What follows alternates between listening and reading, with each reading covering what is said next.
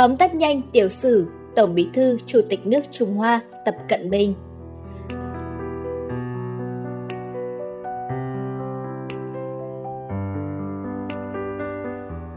Tập Cận Bình sinh ngày 15 tháng 6 năm 1953 tại Bắc Kinh, là con trai của cựu Phó Thủ tướng Trung Quốc Tập Trọng Huân và vợ của ông là Tề Tâm. Tập có hai người chị, Kiều Kiều sinh năm 1949 và An An sinh năm 1952. Cha của Tập đến từ Phú Bình, tỉnh Thiểm Tây, Trung Quốc và Tập có dòng dõi xa xưa đảng nội từ Xí Dinh ở Đặng Châu, Hà Nam. Tập đã đến học tại trường tiểu học 101 Bắc Kinh trong những năm thập kỷ 60. Ở đó, ông nảy sinh tình bạn thân thiết với Lưu Hạc, người sau này trở thành Phó Chủ tịch Trung Quốc và một cố vấn thân cận của Tập sau khi ông trở thành lãnh đạo tối cao của Trung Quốc. Tháng 5 năm 1966, cách mạng văn hóa đã làm gián đoạn thời gian ngắn việc học trung học của Tập khi tất cả các lớp trung học bị ngừng lại để tập trung vào việc học sinh, chỉ trích và chống lại những thầy giáo của họ. Một người chị của ông, Tập Hà Bình, đã bị giết tại nhà Tập trong một cuộc lục soát của Hồng vệ binh trẻ tuổi. Sau đó, mẹ của ông bị ép để đấu tố công khai cha của ông và Tập Trọng Huân bị đưa đi diễu hành trước đám đông với tư cách là một kẻ thù của cách mạng. Cha ông sau đó bị đưa vào tù năm 1968 khi Tập Cận Bình mới 15 tuổi. Không có sự bảo vệ của cha, Tập đã bị gửi tới làm việc ở làng Lương Gia Hà, thị trấn Vân An, Diền Xuyên, Diền An Thiểm Tây trong năm 1969 và phải sống trong một hang động. Sau một vài tháng, không thể cầm cự nổi cuộc sống ở nông thôn, ông đã trốn về Bắc Kinh. Ông bị bắt trong một cuộc vây bắt những người đảo ngũ từ nông thôn và được đưa tới một trại lao động để đào kinh mương. Sau khi bị từ chối 7 lần, Tập đã gia nhập phong trào Liên minh Cộng sản trẻ Trung Quốc năm 1971. Ông đã gặp lại cha mình vào năm 1972 nhờ Thủ tướng Chu Ân Lai cho phép. Từ năm 1973, ông đã ứng tuyển để gia nhập Đảng Cộng sản Trung Quốc 10 lần và cuối cùng được chấp nhận ở lần ứng tuyển thứ 10 trong năm 1974. Từ năm 1975 tới năm 1979, Tập đã học ngành công nghệ hóa học tại Đại học Thanh Hoa với tư cách là một công nông binh học viên. Từ năm 1979 đến năm 1982, Tập phục vụ như một thư ký cho người từng là cấp dưới của cha ông.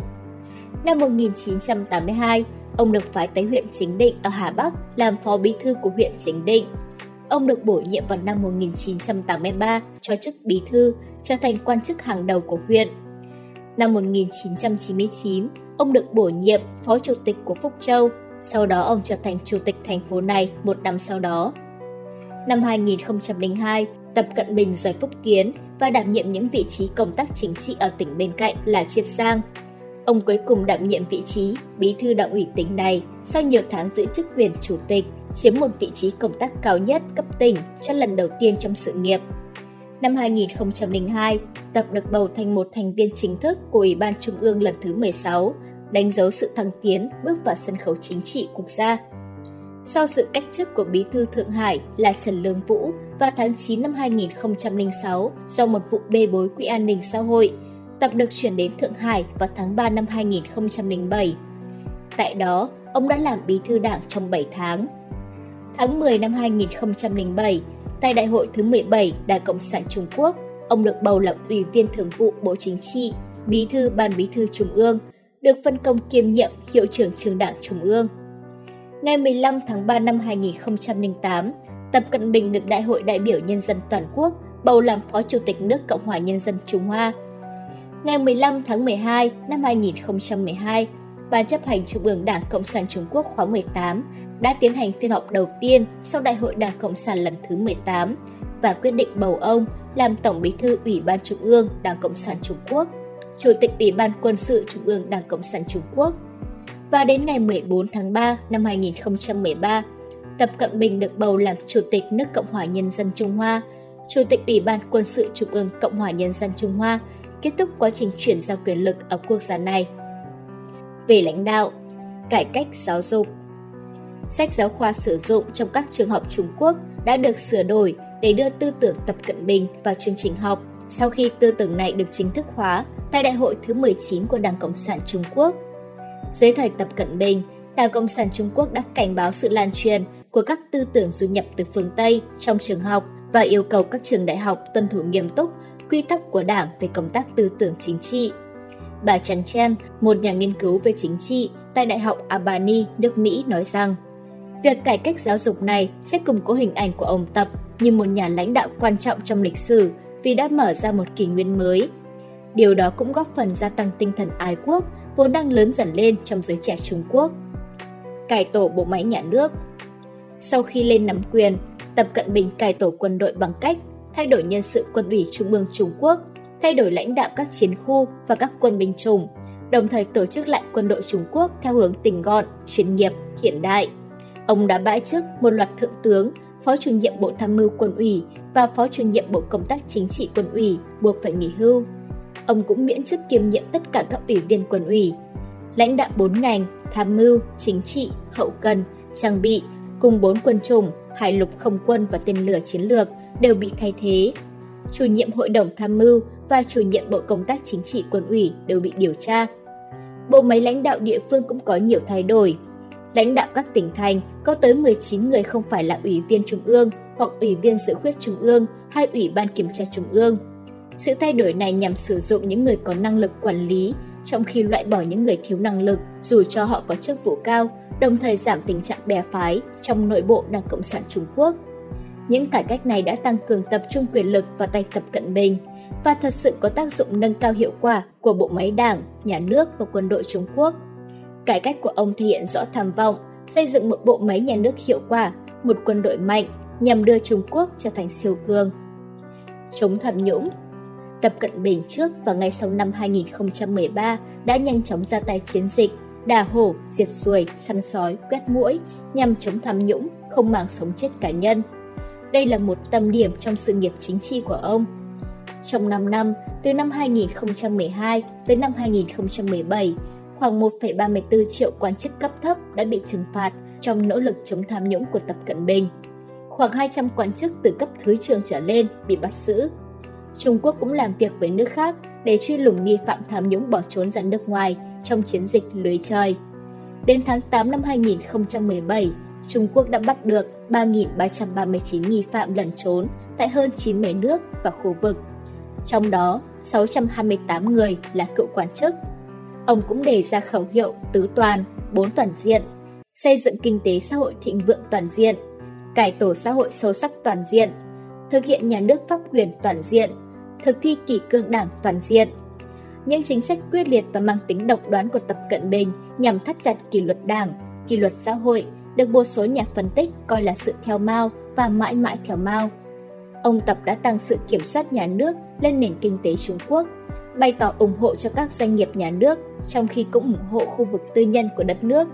Ông đã tăng vai trò của Ủy ban Tài chính và Kinh tế Trung ương để thay thế Quốc vụ viện cho các vấn đề tài chính và kinh tế.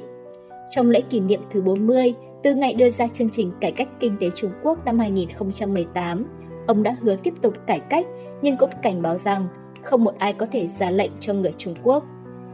Về đối ngoại, sáng kiến vành đai và con đường được đưa ra bởi tập vào tháng 9 và tháng 10 năm 2013 trong thời gian ông thăm Kazakhstan và Indonesia, và sau đó được đẩy mạnh bởi Thủ tướng Lý Khắc Cường trong chuyến thăm cấp quốc gia tới châu Á và châu Âu. BRI đã được gọi là dự án ký tên của tập, bao gồm nhiều sự phát triển cơ sở hạ tầng và đầu tư những dự án khắp châu Á, châu Âu, châu Phi và châu Mỹ. Chính sách nhân quyền Tổ chức theo dõi nhân quyền cáo buộc ông Tập đã khởi động một sự tấn công mở rộng và duy trì liên tục lên nhân quyền kể từ khi ông trở thành lãnh tụ năm 2012. Từ khi nắm quyền lực, ông Tập đã tăng cường trấn áp chống lại những nhà bất đồng chính kiến trong chính phủ với hàng trăm người bị giam giữ. Ông đã khởi xướng vụ đàn áp vào ngày 9 tháng 7 năm 2015, trong đó hơn 200 luật sư, trợ lý luật pháp và những nhà hoạt động nhân quyền bị giam giữ. Nhiệm kỳ của Tập đã dẫn tới một sự trấn áp bất đồng chính kiến hơn nữa từ các nhóm xã hội dân sự. Nhiệm kỳ của ông đã bắt giữ và bỏ tù những thành viên cốt cán như Hứa Chí Vĩnh, cũng như nhiều người khác đã liên hệ với phong trào công dân mới. Luật sư, thành viên quan trọng Phổ Chí Cương của vận động duy quyền cũng bị bắt giữ và giam giữ. Sau khi nhiều kẻ khủng bố thực hiện các vụ tấn công ở Tân Cương năm 2013 và 2014, Tập đã đưa ra chiến dịch Chiến tranh nhân dân chống khủng bố năm 2014. Nó bao gồm sự gia tăng giám sát, trấn áp các phong trào ly khai của người Duy Ngô Nhĩ ở đó. Kể từ năm 2019, có những cáo buộc rằng Trung Quốc đang giam giữ một triệu người Duy Ngô Nhĩ trong những trại cải tạo tấn cương. Nhiều nhóm nhân quyền và người từng bị giam giữ đã miêu tả những trại này như trại tập trung, nơi người Duy Ngô Nhĩ và những dân tộc thiểu số khác bị cưỡng bức đồng hóa vào cộng đồng người Hán. Về quan điểm lãnh đạo Giấc mơ Trung Quốc Theo báo Quy Si, giấc mơ Trung Quốc là về sự thịnh vượng của Trung Quốc, nỗ lực tập thể, chủ nghĩa xã hội và bình quang quốc gia. Tập và những nhà tư tưởng Đảng Cộng sản Trung Quốc đã đặt ra thuật ngữ giấc mơ Trung Quốc để miêu tả những kế hoạch bao trùm của họ cho Trung Quốc với tư cách là người lãnh đạo của nó. Năm 2013, Tập Cận Bình đã nêu ra học thuyết giấc mộng Trung Quốc tại kỳ họp Đại hội đại biểu Nhân dân toàn quốc. Sau đó được sử dụng rộng rãi trên các phương tiện truyền thông Trung Quốc. Tập Cận Bình mô tả rằng sự phục hưng vĩ đại của dân tộc Trung Hoa là giấc mơ lớn nhất của Trung Quốc. Ông cũng tuyên bố rằng những người trẻ tuổi nên dám ước mơ, làm việc cẩn mẫn để thực hiện những ước mơ và đóng góp vào sự phục hồi của quốc gia. Mục tiêu phấn đấu của Trung Quốc là trở thành siêu cường số một thế giới vào giữa thế kỷ thứ 21. Tư tưởng Tập Cận Bình vào tháng 9 năm 2017, Ủy ban Trung ương Đảng Cộng sản Trung Quốc đã quyết định rằng những triết lý chính trị của Tập thường được nói như là tư tưởng Tập Cận Bình sẽ trở thành một phần của điều lệ đảng. Vào ngày 24 tháng 10 năm 2017, tại sát kỳ họp, Hội nghị đảng lần thứ 19 đã tán thành đưa tư tưởng Tập Cận Bình vào điều lệ của Đảng Cộng sản Trung Quốc. Khái niệm và bối cảnh phía sau tư tưởng Tập Cận Bình được viết tỉ mỉ trong loạt sách của Tập là Công cuộc Quản trị Trung Quốc, được xuất bản bởi nhà xuất bản ngôn ngữ quốc tế cho người đọc quốc tế. Một phần mềm dạy tư tưởng Tập Cận Bình đã trở thành phổ biến nhất trên điện thoại trong Trung Quốc khi Đảng Cộng sản Trung Quốc tung ra một chiến dịch mới mà đòi hỏi các cán bộ của nó phải hòa mình vào trong học thuyết chính trị hàng ngày. Về đời tư Tập Cận Bình kết hôn với Kha Linh Linh, con gái út của Kha Hoa, nguyên đại sứ Trung Quốc tại Anh vào đầu những năm 1980. Cuộc hôn nhân của Tập Cận Bình và Kha Linh Linh kéo dài 3 năm và kết thúc năm 1982. Hai người được biết là cãi nhau hầu hết tất cả các ngày và sau cuộc ly hôn, Kha Linh Linh chuyển đến Anh. Ngày 1 tháng 9 năm 1987, tại thành phố Hạ Môn, tỉnh Phúc Kiến, ông kết hôn với ca sĩ dân gian nổi bật người Trung Quốc, Bành Lệ Viện. Hai người thường xuyên sống xa nhau do sự khác biệt về nghề nghiệp. Bành đã đóng vai trò quan trọng hơn với tư cách là đệ nhất phu nhân của Trung Quốc so với những người tiền nhiệm. Ví dụ, Bành đã tiếp đãi đệ nhất phu nhân của Hoa Kỳ vào chuyến thăm cấp cao tới Trung Quốc vào tháng 3 năm 2014. Bà từng là ca sĩ, thiếu tướng của lực lượng văn công, giải phóng quân nhân dân Trung Quốc. Hai ông bà có một con gái là Tập Minh Trạch, người đã tốt nghiệp Đại học Harvard vào mùa xuân năm 2015. Về tính cách, Bành đã mô tả Tập như một người làm việc chăm chỉ và thực tế. Khi ông trở về nhà, tôi đã không bao giờ cảm thấy như có một vài lãnh tụ trong nhà. Trong mắt tôi, ông chỉ là chồng tôi. Tập đã được mô tả trong một bài báo của The Washington Post năm 2011 bởi những người đã biết ông như thực dụng, nghiêm túc, thận trọng, chăm chỉ, thực tế và có chừng mực. Ông đã được miêu tả như một người có kinh nghiệm tốt về giải quyết vấn đề và dường như không quan tâm trong vòng hào quang của địa vị cao. Ông cũng được biết đến là yêu thích phim Hoa Kỳ như Giải cứu binh nhì Ryan, Điệp vụ Boston và Bố Gia.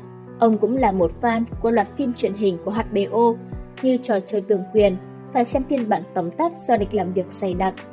Ông cũng thích chơi bóng đá, leo núi, đi bộ, bóng chuyền và bơi. Ông đã có lần nói rằng ông sẽ bơi 1 km và đi bộ mỗi ngày, miễn là có thời gian. Cảm ơn các bạn đã xem video. Nhớ nhấn like và đăng ký kênh Từ điển lịch sử để đón xem nhiều video hấp dẫn tiếp theo nhé. Còn bây giờ, xin chào và hẹn gặp lại.